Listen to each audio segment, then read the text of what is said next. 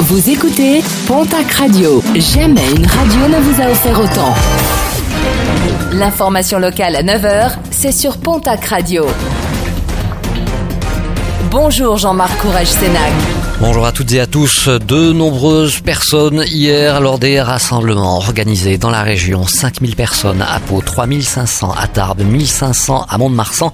Mobilisation contre la réforme des retraites. Et du côté de la SNCF, eh bien, ça reste toujours perturbé aujourd'hui.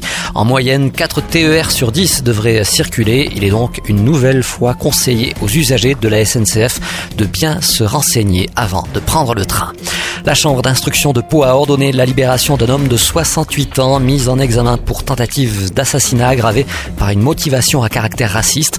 Des faits survenus le 20 mai 2018 à Ichou, dans les Landes. Le père de famille, touché à cinq reprises par des tirs de carabine, était décédé 15 jours plus tard. Le sexagénaire a été placé sous contrôle judiciaire avec interdiction de se rendre à Ichou, de contacter la famille de la victime et de détenir une arme. Son procès devrait avoir lieu fin 2020 ou début 2021. À Mirande, l'interpellation des auteurs de plusieurs tags, c'était en juin dernier. Plusieurs véhicules ainsi que des murs et des commerces avaient été visés.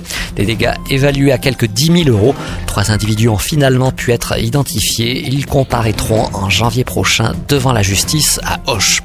À Mont-de-Marsan, la vente d'alcool à emporter est désormais interdite dans l'hypercentre à partir de 20h. Un arrêté municipal a été adopté et prévoit notamment de fortes amendes en cas de non-respect pas moins de 750 euros pour l'acheteur, 3750 euros pour le commerçant. L'objectif est de faire face aux nombreux débordements déplorés par les riverains ces derniers mois dans l'hypercentre de Mont-de-Marsan. Et puis, appel à la vigilance pour vendredi. Un fort coup de vent est attendu dès aujourd'hui ainsi que demain jeudi sur toute la façade atlantique, conjugué à de forts coefficients de marée. Vendredi, tout le sud-ouest sera concerné par de fortes rafales de vent. La plus grande prudence est donc recommandée, d'autant plus que des précipitations conséquentes sont également attendues.